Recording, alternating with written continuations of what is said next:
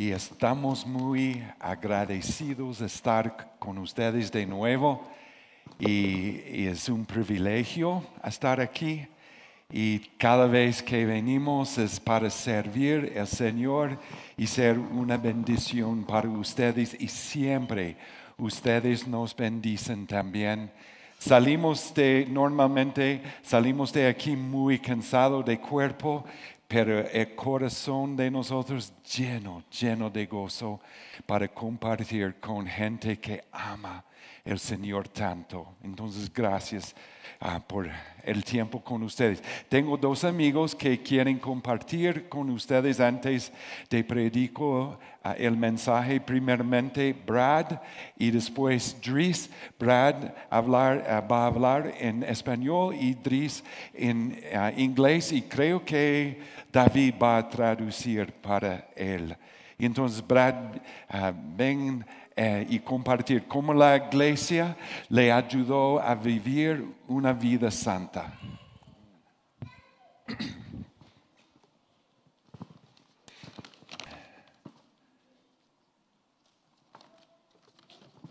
Ok, cómo la iglesia me ha ayudado a vivir en santidad. Hola, buenos días, mi nombre es Brad. Soy de la ciudad de Souk.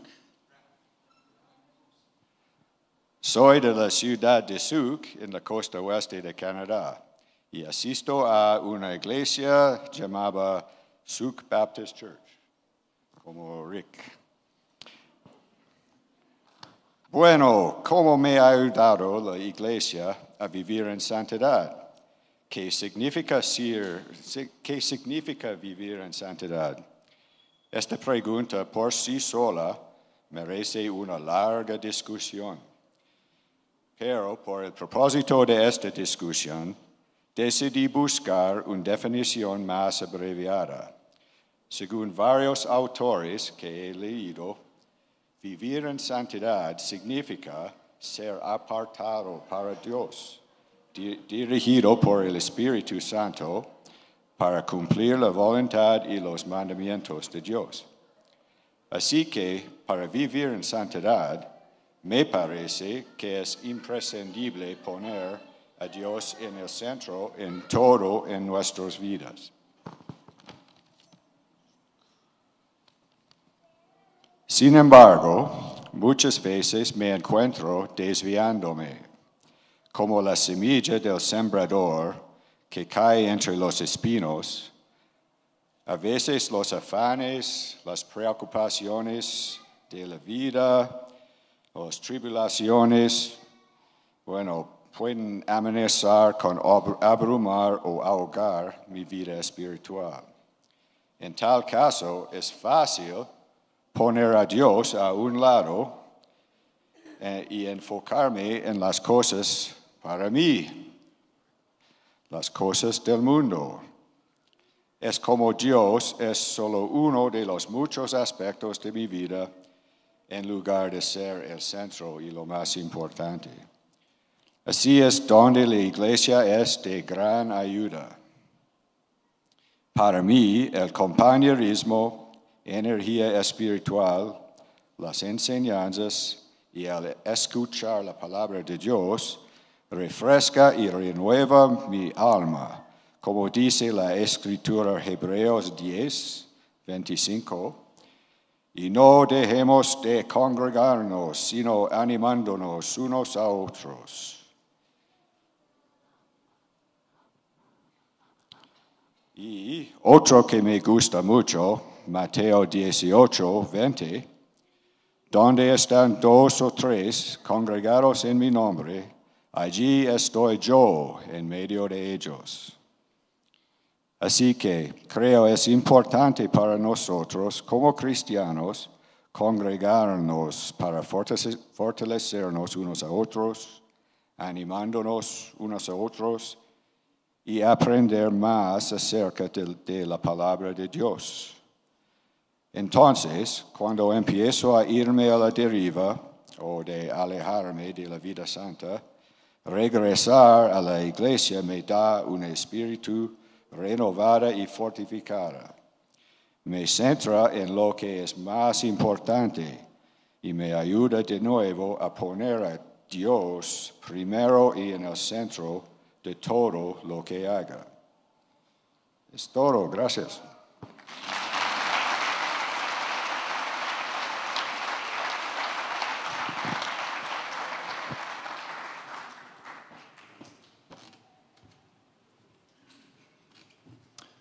Buenos días. Good morning.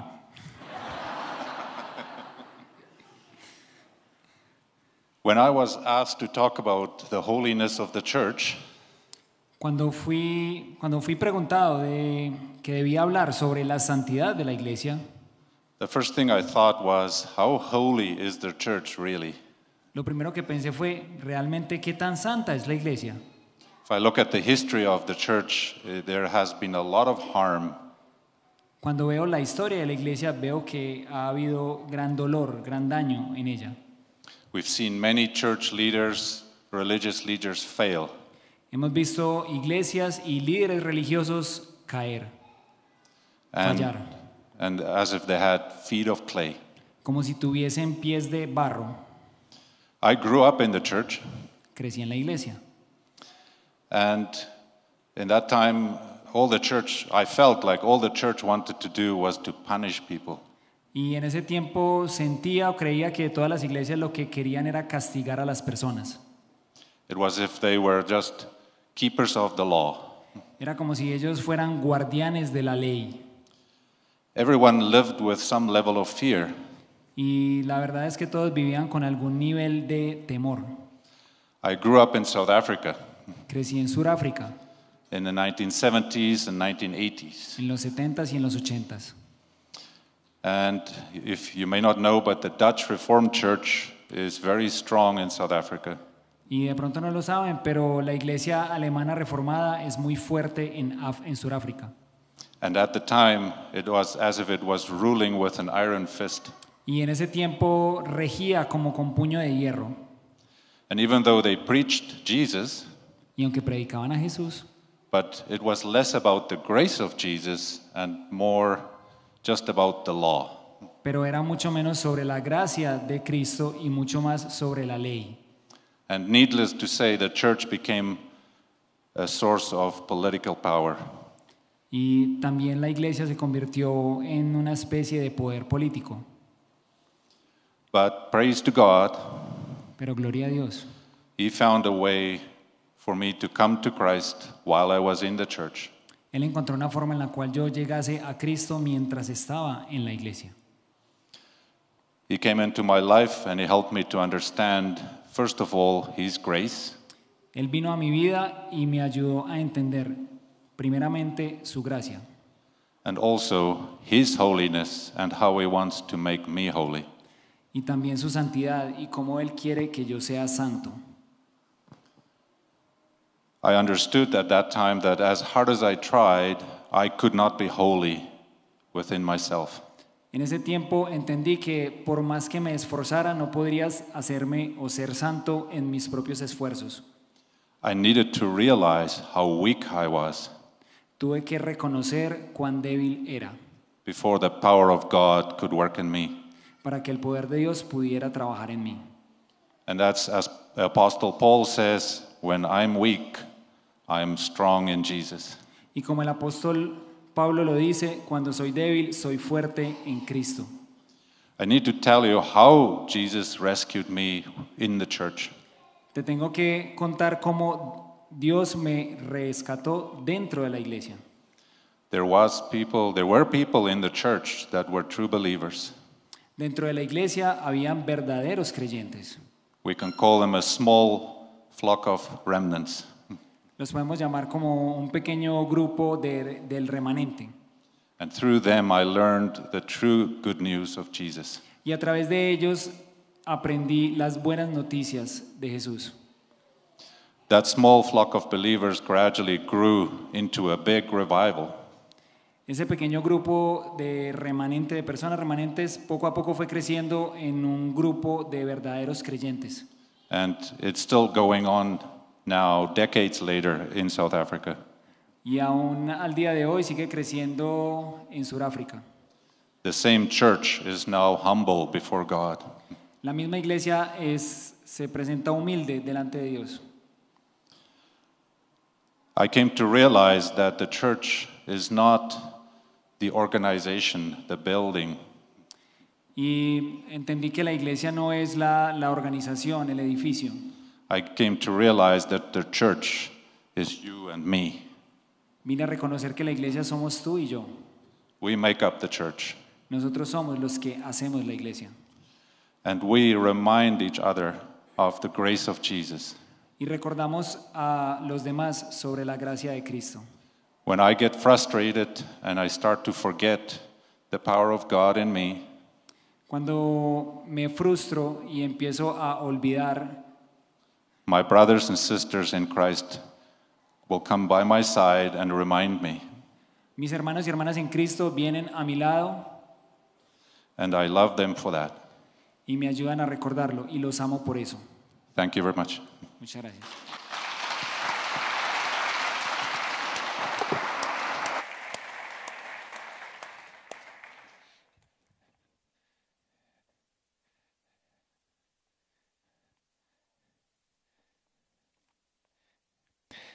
Nombre es Rick.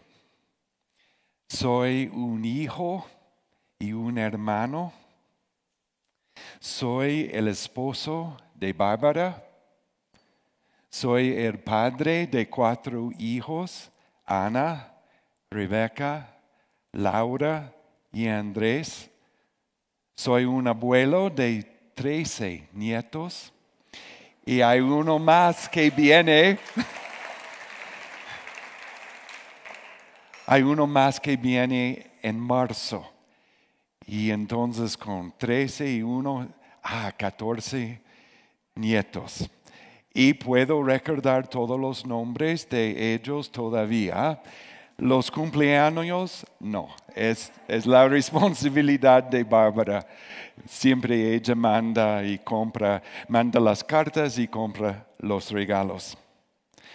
Soy un pastor. Pertenezco a una iglesia local llamada Sud Baptist. Pero lo más importante, cuando pienso de quién soy yo, es que soy seguidor de Jesús. Una vez cuando era joven estuve perdido, pero hace 50 años me encontraron. En 18 de septiembre 1971 tuvo lugar un lugar tuvo lugar un glorioso intercambio. Encontré a Jesús. Y para mí este año, en septiembre, fue 50 años. Ay, ¿cómo es posible que soy ahora un anciano? Pero es, es la verdad. Pero siempre el Señor ha sido fiel con mí. Y estoy muy agradecido por su compasión y amor.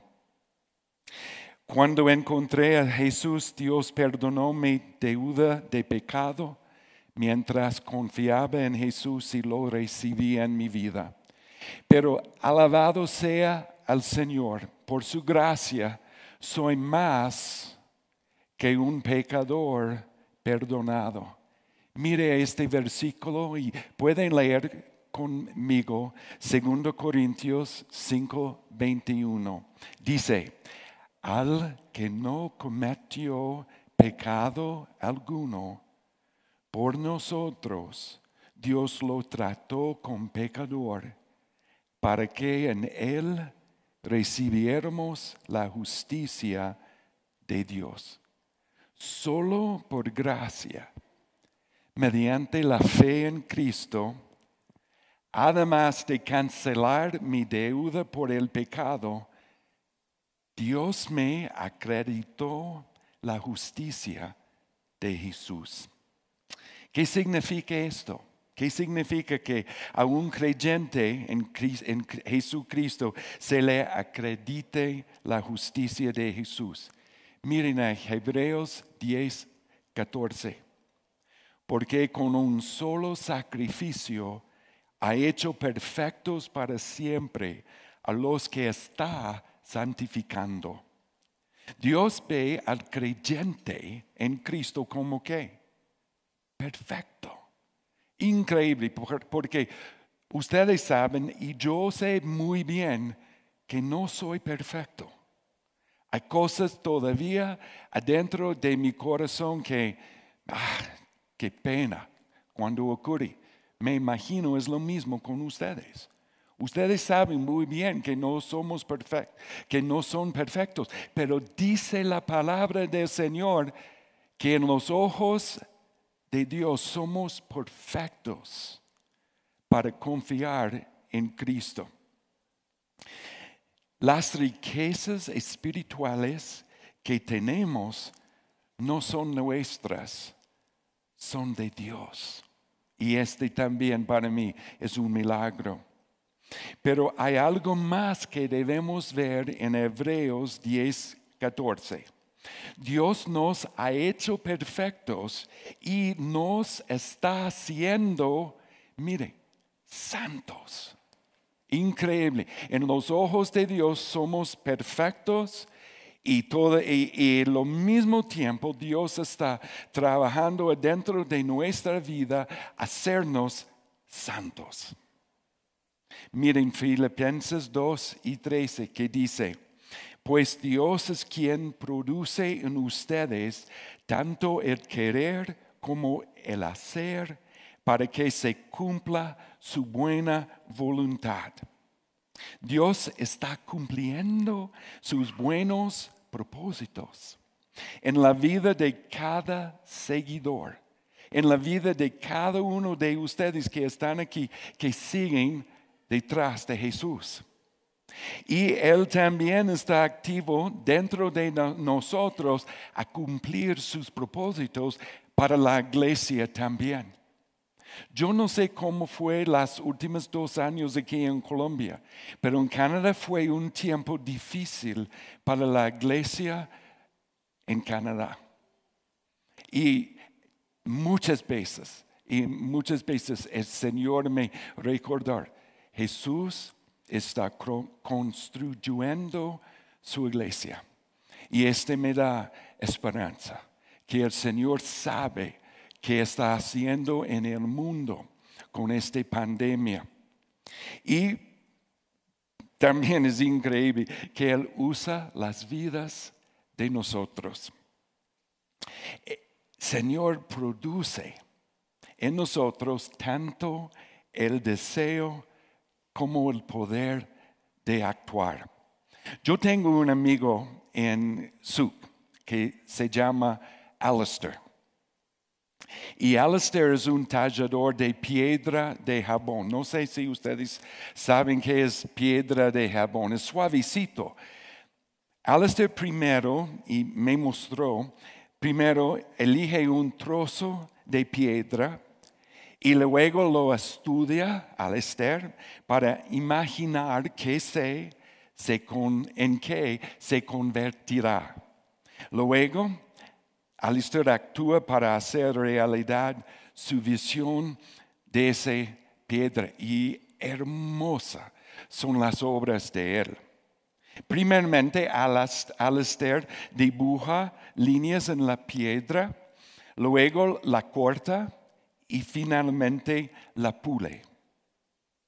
El trabajo es todo de Alistair. La piedra no hace nada, nada es todo de Alistair. Es así como nos pasa a los que seguimos a Jesús. Somos agentes pasivos en que Dios trabaja. Es este el mensaje en 2 Corintios 3 y 18 que dice, así todos nosotros que con el rostro descubierto reflejamos como en un espejo la gloria del Señor. Somos transformados a su semejanza con más y más gloria por la acción del Señor que es el Espíritu. Este pasaje es muy claro, ¿no? Es el Señor a través del Espíritu Santo quien está transformando a nuestras vidas. Y cada uno de ustedes que siguen detrás de Cristo pueden decir, sí, hace cinco años hasta ahora no soy el mismo, la misma persona, soy diferente. Es el caso mío también. Después de seguir con Cristo por 50 años, no soy la misma persona. Él está transformándonos hasta, hasta la imagen de Jesús. Tú y yo carecemos de la capacidad para hacer esto por nuestros propios esfuerzos. Yo no puedo cambiar mi carácter, hacer como la carácter de Jesús. Es imposible. Pero el contexto de Filipenses 2, 12 y 13 nos enseña que tenemos un papel de desempeñar para ser santificados. Mire que dice en versículo 12. Así que, mis queridos hermanos, como han obedecido siempre, no solo en mi presencia, sino mucho más ahora en mi ausencia, lleven a cabo su salvación con temor y temblor. Se nos ordena que lleven, llevamos a cabo nuestra salvación. Pero ¿qué significa esto? No hay nada que podamos agregar a lo que Jesús hizo por nosotros. Nuestra salvación es completamente de Él. Pero ¿por qué? Y entonces, ¿por qué se nos manda a llevar a cabo nuestra salvación? Cuando vivíamos en Revelstoke, mi esposa Bárbara y yo construimos una casa. Porque no hubo casas para comprar ni alquilar en Revelstoke en esta época. Y entonces teníamos el deseo de construir. Incluso teníamos planes de lo que queríamos construir. Más bien, Bárbara tenía los planes para construir. Pero deseo, planes, pero ni Bárbara ni yo teníamos la capacidad por nosotros mismos de convertir estos planes en el papel hasta una casa. Por esta razón, encontramos a personas calificadas para verter los cimientos, enmarcar la casa, instalar la electricidad y la plomería, techar la casa, colocar pañales de yeso en el interior, instalar ventanas y puertas exteriores y mucho más cosas. Pero hubo un, hubo un trabajo que hicimos para ahorrar dinero aunque no sabemos cómo hacer muchas de las cosas que hicimos. Pero aislamos y protegimos la casa con barreras de vapor, instalamos el piso terminado y etcétera, etcétera, etcétera. Pero la parte que hicimos dependía absolutamente de los oficios calificados. Sin ellos no habría habido casa. Cierto. Este es cierto. Sin embargo, lo que hicimos también fue necesario para completar la casa. Así es, yo creo, así es convertirse en un pueblo santa. El Señor nos cambia la vida de cada uno de nosotros. Pero hay cosas que debemos hacer también para crecer en la santidad. El Dios para quien nada es imposible, el Dios que nos ha salvado y está obrando dentro de, de, nosotros para hacernos un pueblo santo, sin Él sería imposible vivir una vida de santidad. Pero también sin participar con el Señor, a crecer en la santidad, también para siempre nos permanecer como niños, como bebés espiritualmente. El Señor le pide a su pueblo, de hecho el tono de las escrituras es que Él ordena nuestra cooperación, que deberíamos llevar a cabo nuestra salvación. En el mensaje de muchas de las cartas de Pablo a las iglesias de ese día y tiempo lo confirmaría. Y él habla de este tema mucho. Solo hay tres cosas para mostrarles desde Colosenses 3, 1 a 13. Estos versículos dicen, ya que han resucitado con Cristo, busquen las cosas de arriba, donde está Cristo sentado a la derecha de Dios. Concentren su atención en las cosas de arriba, no en las de la tierra, pues ustedes han muerto y su vida está escondida con Cristo en Dios. Miren lo que hizo el Señor para nosotros. Dios nos ha resucitado con Cristo. Adentro de la vida de cada seguidor de Cristo hay una vida nueva.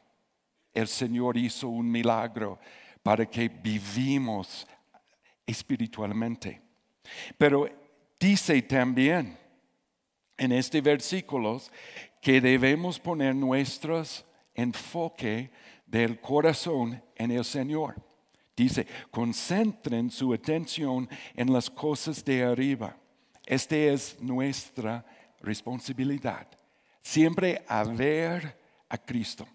No sé cómo es para ustedes, pero para mí cada semana esta es una lucha para tener y mantener mi enfoque en Jesús. Para no olvidar cuando esta circunstancia o esta persona viene y habla conmigo, conmigo a no perder mi enfoque en Cristo. Soy parte de un grupo de cuatro hombres y también con ellos, este me ayuda mucho a mantener mi enfoque en Cristo. Este es como crecer en la santidad, concentrarnos en Él, para recordar que Él siempre reina, que Él está en control de todas las cosas en nuestra vida y podemos confiar en Él que Él sabe siempre lo, que es ah, el mejor. La segunda vez, la, segunda cosa uh, se encontramos en Colosenses 3, 5 a 11 y dice, por tanto, hagan morir todo lo que es propio de la naturaleza terrenal inmoralidad sexual, impureza, bajas pasiones, malos deseos y avaricia, la cual es idolatría. Por estas cosas viene el castigo de Dios. Ustedes las practicaron en otro tiempo cuando vivían en ellas. Pero ahora abundan, abandonen también todo esto. Enoja, ira, malicia, calumnia y lenguaje obsceno. Dejen de mentirse unos a otros, ahora que se han quitado el ropaje de la vieja naturaleza con sus vicios y se han puesto el de la nueva naturaleza que se va renovando en conocimiento a imagen de su creador.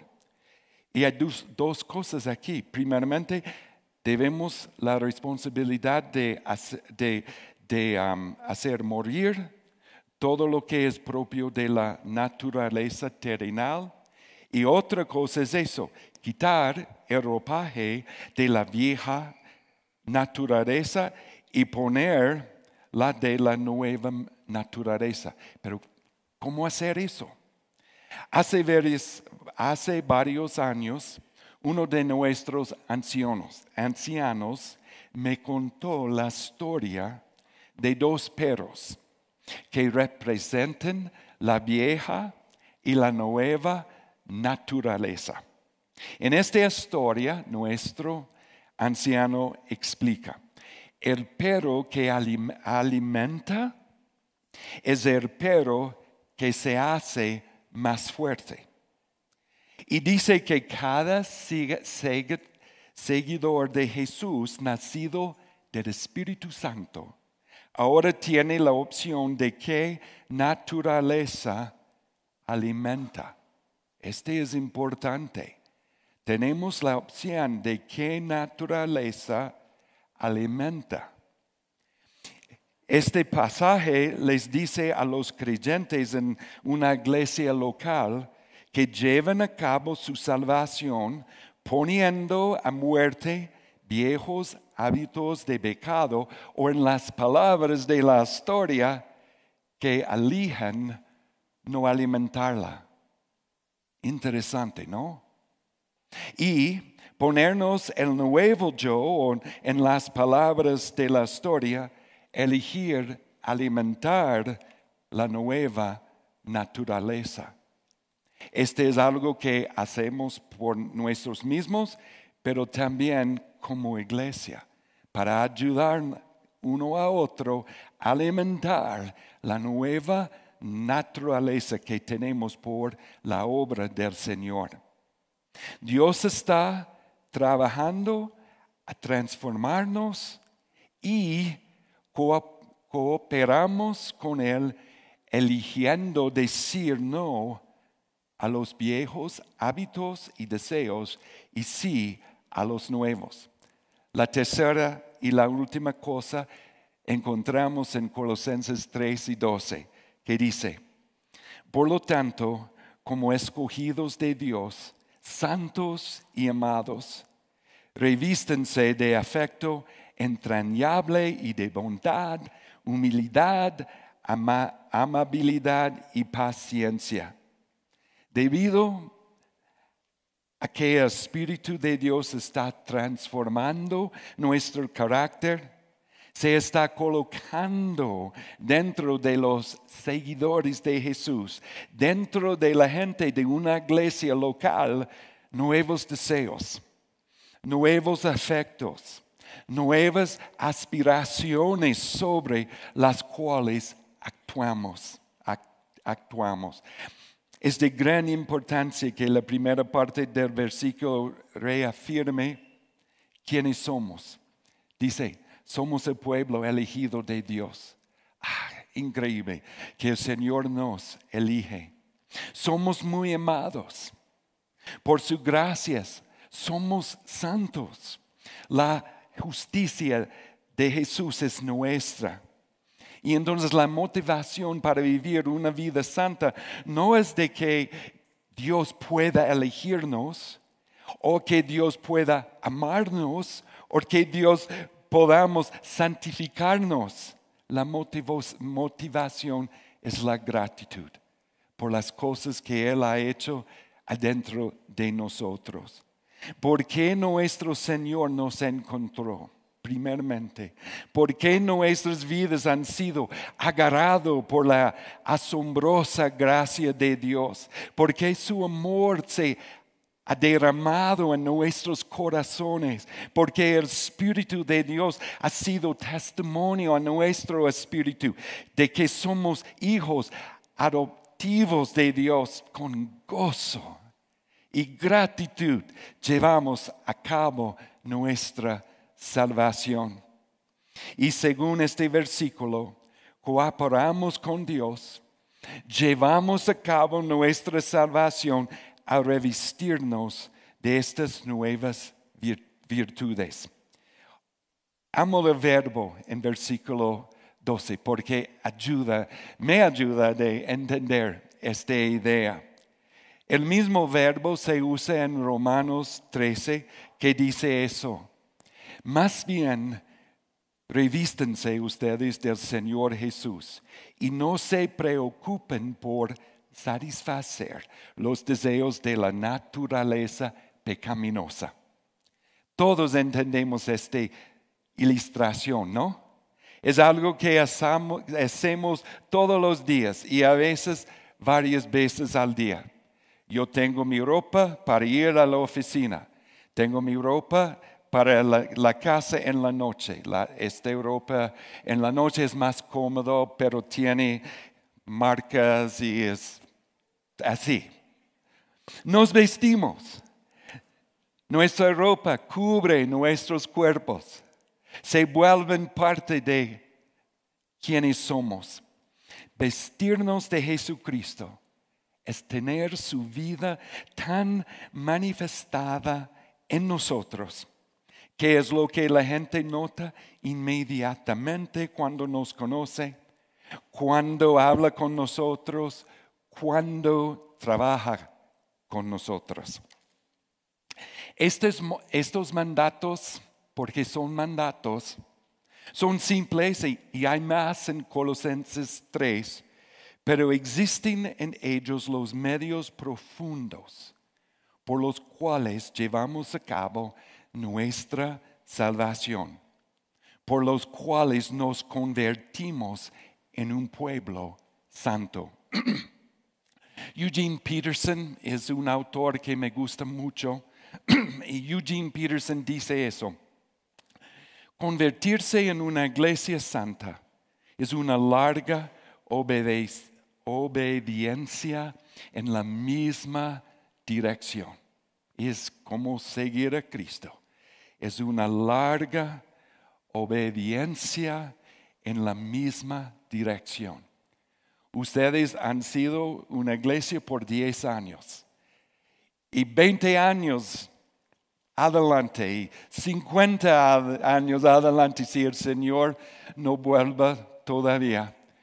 Esta sería la meta que, esta iglesia persigue, ser santo, obedecer al Señor, vestirse, vestirse con el carácter del Señor, decir no a las cosas viejas de nuestra vida sin Cristo y sí a las virtudes que el Señor por su Espíritu está planteando en nuestros corazones. Ser una iglesia santa y un seguidor santo es una búsqueda que nunca termine en esta vida. Es una búsqueda en la que nos ayudamos unos a otros a amar a Dios con todo nuestro corazón, alma y mente y a mantener siempre los ojos puestos en nuestro Salvador, sin importar cuáles, sean nuestras circunstancias. Pero esta es la bendición de hacerlo. Jesús dijo, dichosos los de corazón limpio, porque ellos verán a Dios. No sé para ustedes, pero es, esta es la meta de mi vida, a ver a Dios. Dichosos los de corazón limpio, porque ellos verán a Dios. Y mi, es, mi deseo es, esta sería la bendición para esta iglesia que ustedes verán el Señor trabajando en sus vidas y en este lugar de Sabaneta, Envigado, para mirar cómo el Señor trae gente a sí mismo y para ustedes soporten los que vienen a crecer en Cristo. Bendiciones, amados hermanas y hermanos.